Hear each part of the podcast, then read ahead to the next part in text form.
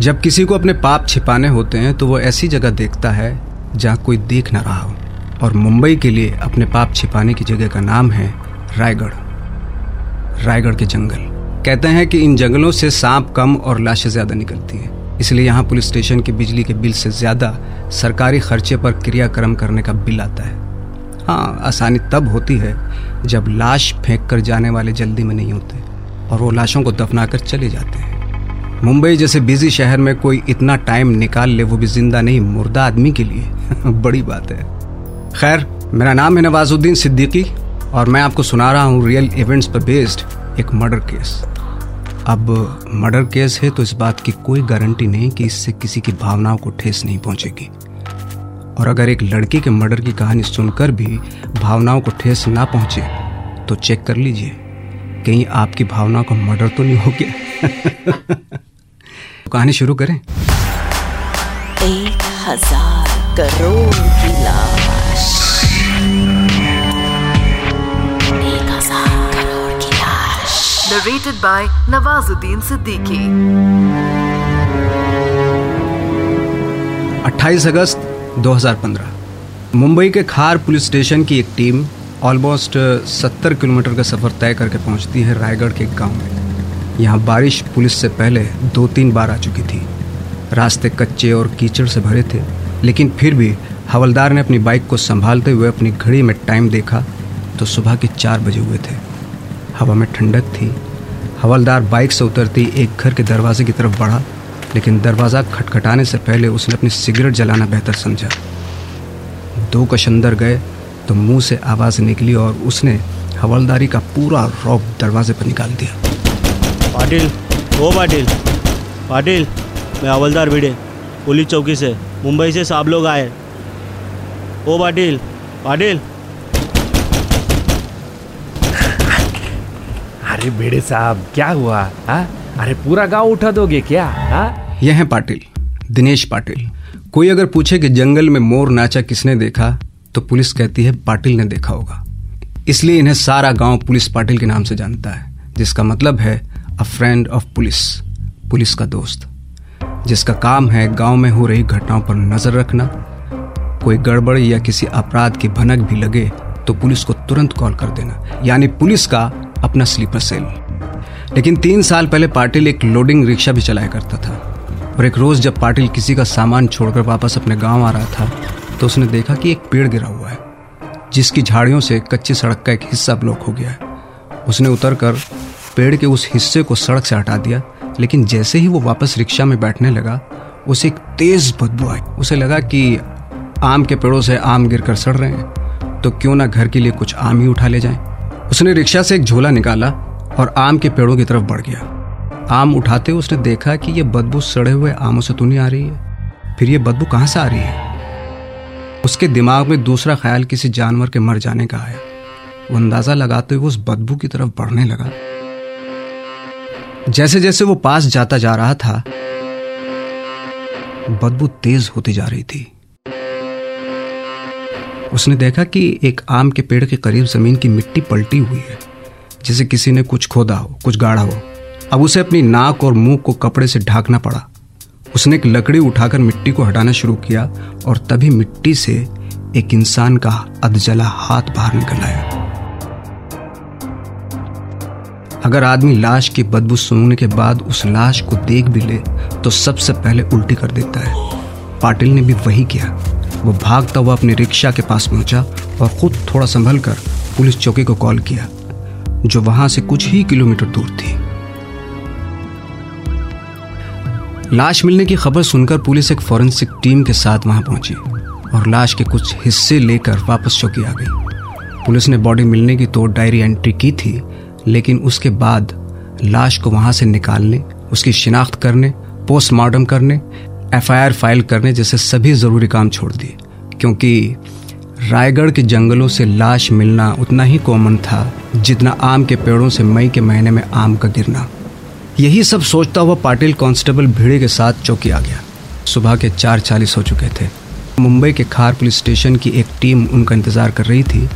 वैसे तो हवलदार भिड़े पाटिल को बुलाने की वजह बता ही चुका था, लेकिन पाटिल अभी भी मुंबई से आए साहब के आदेश का इंतज़ार कर रहा था। तीन साल पहले 2012 की मई में, तूने पेन पुलिस थाने को एक बॉडी के बारे में बताया था। चल, दोबारा दिखा, किधर दफन है वो बॉडी? किसी को सुबह चार बजे उठाकर उससे तीन साल पहले दफन की गई बॉडी को दोबारा ढूँढने को कहना, वो भी घने जंगल में। इसलिए कहते हैं ना कि पुलिस की दुश्मनी अच्छी, न पुलिस की दोस्ती। सुबह के छह बजे सर्च ऑपरेशन शुरू किया जा चुका था। तीन साल पहले जंगल में मिली एक बॉडी की एग्जैक्ट लोकेशन पता लगाना। मुंबई की पूरी पुलिस टीम पाटिल का मुँह देख रही थी और पाटिल ज़मीन से ज़्यादा आसमान ताक रहा था। और फिर वही हुआ जिसका डर था। तेज बारिश ने पाटिल के काम को और मुश्किल बना दिया। इन तीन सालों में जंगल जैसे पूरी करवट ले चुका था। झाड़ियाँ पेड़ों को छूने लगी थी और घास झाड़ियों को। तभी पाटिल ने हवलदार भीड़े से उसकी लाठी ले ली और झाड़ियों पर लाठी बरसाता हुआ घुस गया जंगल में। पाटिल के पीछे पुलिस डॉग्स थे। डॉग्स के पीछे पुलिस की टीम और उनके पीछे फॉरेंसिक के चार लोग। ट्रांसपेरेंट रेनकोट और काले बूट पहने ये टीम जंगल को कुचलते हुए जंगल में घुसती चली गई। पाटिल कभी रुकता कभी लेफ़्ट देखता कभी राइट देखता तो कभी झाड़ियों पर लाठी मारकर ज़मीन देखने लगता। ये सिलसिला 40 मिनट तक चलता रहा और तभी सर हो सर यहाँ हो सकती है बॉडी? बघा म्हणजे ये ये, ये, ये आम के पेड़ के पास। ये मेरे को याद है हाँ। सीनियर ऑफिसर ने साथ चल रहे गाँव के ही दो लड़कों को वहाँ खोदने का इशारा किया और उन्होंने खोदना शुरू कर दिया। ज़मीन गीली थी इसलिए दस मिनट में ही पता चल गया कि वहाँ कोई बॉडी दफ नहीं है। लड़कों ने ऑफिसर की तरफ़ देखा और ऑफिसर ने पाटिल की तरफ़। पाटिल फिर से झाड़े पर डंडे बरसाता हुआ आगे बढ़ गया। अभी दस ही मिनट हुए थे कि पाटिल फिर चिल्लाया। सर सर सर सर एक और आम का पेड़ है। इसके नीचे यहाँ हो सकती है बॉडी हाँ इत इत इत हाँ। इस बार लड़कों ने जैसे खुद ही खोदना शुरू कर दिया। ज़मीन से मिट्टी की बजाय बड़े बड़े पत्थर निकलने लगे। लड़कों ने फिर ऑफिसर की तरफ़ देखा, ऑफिसर ने फिर पाटिल की तरफ़ देखा और पाटिल फिर चल पड़ा अगले आम के पेड़ की तलाश में। पाटिल को शायद टाइम लगेगा, इसे यहीं छोड़ते हैं। और मैं आपको बताता हूँ, ये सब शुरू कैसे हुआ। 21 अगस्त 2015 ये बात है क्राइम लोकेशन पर चल रही इस सर्च से सात दिन पहले की। पुलिस की पेट्रोल टीम हर दिन की तरह आज भी पेट्रोलिंग पर निकली थी। एरिया था कार्टर रोड, मुंबई। पुलिस की पेट्रोलिंग व्हीकल को आता देख सड़क के साइड पर चल रहा घनश्याम फुटपाथ पर चलने लगा।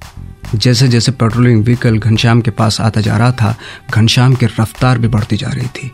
शाम को टहलने के लिए निकले लोगों के बीच तेज़ी से चलता घनश्याम पुलिस की आँखों में आ गया। लेकिन सिर्फ़ तेज चलने के लिए किसी पर तो शक नहीं किया जा सकता। तभी घनश्याम ने अपने कमर के पास शर्ट के अंदर किसी चीज़ को एडजस्ट किया। अब पुलिस को पहली बार घनश्याम पर शक हुआ। पुलिस ने तभी अपनी गाड़ी साइड में पार्क कर दी, सिर्फ़ ये दिखाने के लिए कि उसे घनश्याम पर कोई शक नहीं है। तेज़ी से चल रहे घनश्याम ने अब दूसरी बार अपनी कमर के पास शर्ट के अंदर किसी चीज़ को एडजस्ट करने की कोशिश की। तभी पेट्रोलिंग टीम के दो कांस्टेबल उतरे और घनश्याम के पीछे पैदल चल पड़े। घनश्याम कुछ समझ पाता उससे पहले एक कांस्टेबल ने उसके दोनों हाथों को आगे से पकड़ा और दूसरे ने शर्ट के साथ ही उस चीज़ को घनश्याम के बदन से खींच लिया। पुलिस ने शर्ट को हटाया तो देखा कि वो एक कंट्री मेड पिस्टल थी, जिसे आमतौर पर देसी कट्टा भी कहा जा सकता है। इससे पहले कि पब्लिक प्लेस पे कोई पैनिक सिचुएशन क्रिएट होती, पुलिस घनश्याम को अपनी गाड़ी में बैठा चुकी थी। घनश्याम लगातार, माफ़ कर दो साहब, माफ़ कर दो साहब, के रट लगाया जा रहा था। उसके बिहेवियर और पकड़े जाने का रिएक्शन देखकर मुंबई पुलिस ने अंदाज़ा लगा लिया था कि वो यहाँ किसी क्राइम को अंजाम देने के मकसद से तो नहीं आया था। पुलिस उसे वहाँ से खार पुलिस स्टेशन ले गई। और अब सवाल ये था कि जब कोई क्राइम करने का इरादा था ही नहीं तो पिस्तौल लेकर पब्लिक प्लेस पे घूमने का क्या मतलब? शुरुआती घूसे लात आई I मीन mean, शुरुआती पूछताछ में घनश्याम यही कहता रहा कि ये पिस्तौल उसे कहीं से मिली थी। लेकिन जब चार लोगों ने एक साथ पूछताछ करना शुरू की तो घनश्याम टूट गया। और फिर उसके मुँह से जो निकला अगले बहत्तर घंटों में वो देश के हर मीडिया की हेडलाइन बनने वाला था हर न्यूज़ एंकर के मुँह पे चढ़ने वाला था और हर आम आदमी को झकझोरने वाला था। साहब साहब मैंने कुछ नहीं किया साहब। मैं तो बस ईशानी मैडम का ड्राइवर था। ईशानी मैडम ने अपनी सिस्टर रीना का मर्डर किया और मुझे फंसा दिया साहब। ये ये पिस्तौल भी उन्हीं की है। मैंने कुछ नहीं किया साहब। फिर क्या था? कौन ईशानी मुखर्जी? कहाँ रहती है? कब मर्डर किया? कैसे किया? क्यों किया? रीना के मर्डर में कौन कौन इन्वॉल्व था? घनश्याम ने सब उगल दिया। कोई भला पुलिस की पूछताछ में तीन साल पुराने मर्डर का इल्ज़ाम अपने सर पर क्यों लेगा? बस यही वो ट्रिगर था जिसने पुलिस को कॉन्फिडेंस दिया और पुलिस जुट गई इस केस के हर तार को जोड़ने में। एक हज़ार करोड़ की लाश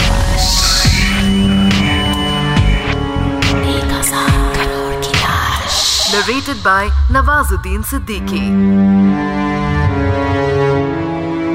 अगली सुबह पुलिस की टीम ने घनश्याम का बैकग्राउंड चेक किया तो पता चला कि 2012 में जब रीना बोरा का मर्डर हुआ था, तो घनश्याम ईशानी मुखर्जी का ड्राइवर था। घनश्याम के बारे में और थोड़ी मालूम की गई जो उसके बयान से मैच कर रही थी। अब बारी थी ईशानी मुखर्जी से पूछताछ की। लेकिन ईशानी इन दिनों मुंबई में नहीं थी। वो दो दिनों में यूएस से वापस इंडिया आने वाली थी। पुलिस को डर था कि कहीं किसी तरह अगर ये बात लीक हो गई कि वो ईशानी को मर्डर केस में ढूंढ रही है तो हो सकता है ईशानी इंडिया वापस ही ना आए।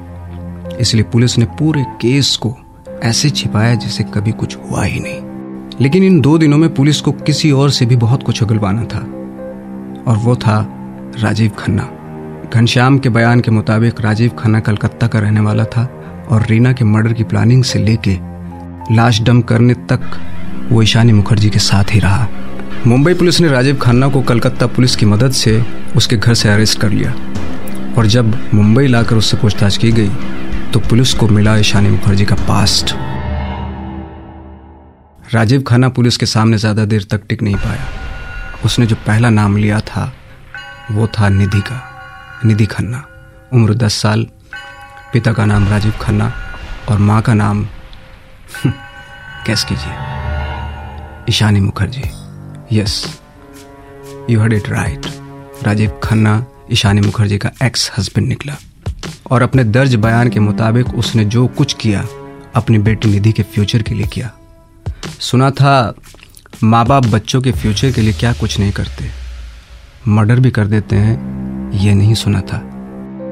तो अब तक पुलिस के पास ईशानी मुखर्जी का एक्स ड्राइवर था एक्स हस्बैंड था। उन दोनों के बयान भी थे, लेकिन फिर भी पुलिस फूंक फूंक कर कदम रख रही थी और वजह थी पैट्रिक मुखर्जी, ईशानी का करंट हस्बैंड पैट्रिक मुखर्जी। देश के उन गिने चुने लोगों में से एक था जिसके पार्टीज़ के पिक्चर पेज थ्री पर और प्रॉफिट के रिकॉर्ड्स बिज़नेस पेज पर छपते थे। मीडिया मुगल के टाइटल से मशहूर पैट्रिक का इन्फ्लुएंस किसी से छिपा नहीं था।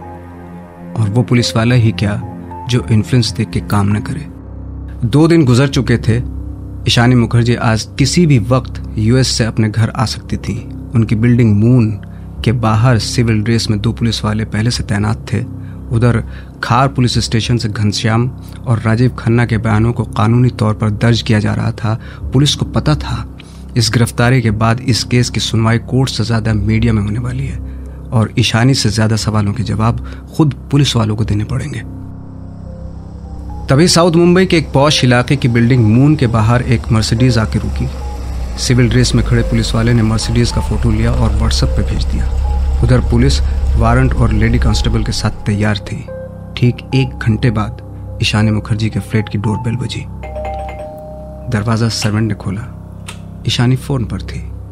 पुलिस को देख के भी ईशानी ने फ़ोन पर बातें करना बंद नहीं किया। अपने डर को ज़ाहिर न होने देने का शायद यही सही तरीका था। उसने पुलिस वालों को अंदर आने और दो मिनट बैठने का इशारा किया और फिर ज़ोर ज़ोर से फ़ोन पर किसी को डांटने लगी। पुलिस को देखते ही धोस दिखाना इंडिया में एक रिवाज की तरह माना जाता है। मानो किसी और के बहाने ईशानी पुलिस वालों से कह रही हो, तुम्हारी हिम्मत कैसे हुई मेरे घर में आने की?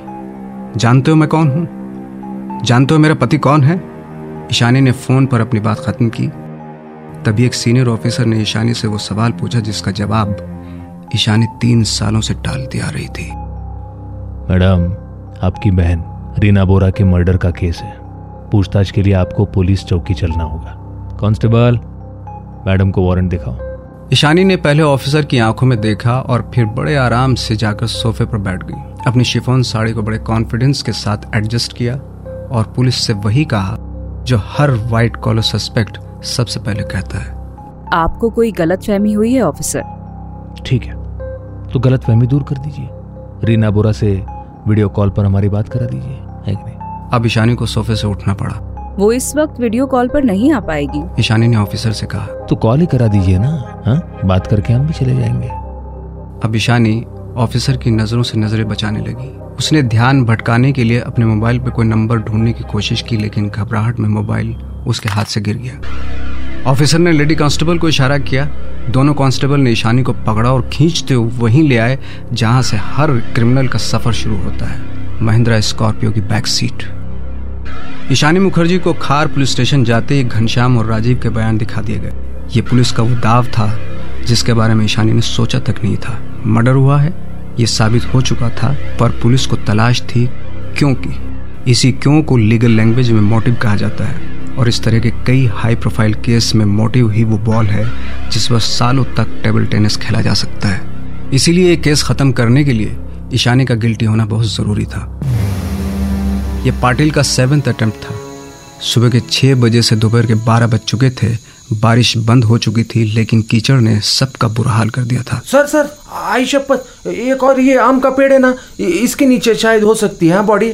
ये देखो ये देखो। अगर पुलिस नहीं होती तो गड्ढे खोदने वाले लड़के पाटिल को मार चुके होते।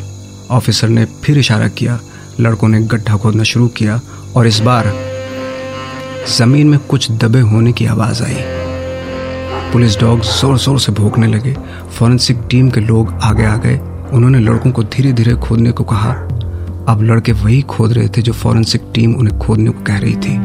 धीरे धीरे एक हाथ, फिर एक पैर, फिर एक खोपड़े का कुछ हिस्सा दिखाई देने लगा। इस बॉडी की कंडीशन एक्यूज के बयानों से मैच कर रही थी कि बॉडी को दफनाने से पहले जलाया गया था।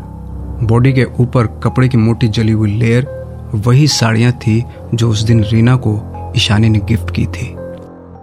छह घंटों की लगातार सर्च के बाद तीन साल पहले डंप की गई एक बॉडी को खोज निकाला गया। इस हाई प्रोफ़ाइल केस पर मीडिया गिद्ध की तरह नज़र गड़ाए हुई थी। रीना की बॉडी मिलने की खबर पर प्राइम टाइम शोज़ तैयार किए जा चुके थे। पुलिस की पीठ थपथपाने के लिए हेडलाइंस लिखी जा चुकी थी, लेकिन फिर कुछ ऐसा हुआ कि मीडिया को अपनी हेडलाइंस अपने प्राइम टाइम शोज़ का कंटेंट बदलना पड़ा। जब ईशानी मुखर्जी ने इन्वेस्टिगेशन में यह कहा कि उसने जिस रीना बोरा को मारकर जंगल में दफना दिया था, वो उसकी बहन नहीं, बेटी थी। रीना की बॉडी रायगढ़ से मुंबई पहुँचती, उससे पहले देश का मीडिया हेडलाइंस बदल चुका था। गिद्ध को पुलिस की वाहवाही और हाई प्रोफ़ाइल मर्डर केस की जगह रिश्तों पर गिरा यह खून ज़्यादा चमकदार लगा। अब सारा इंडिया डेली सोप छोड़कर न्यूज़ चैनल्स पर कलयुगी माँ, एक थी बेटी, जैसे अलग अलग नाट्य रूपांतरण देख रहा था। ये पहली बार था जब रीना बोरा ने अपनी माँ ईशानी मुखर्जी से लाइमलाइट छीन ली थी।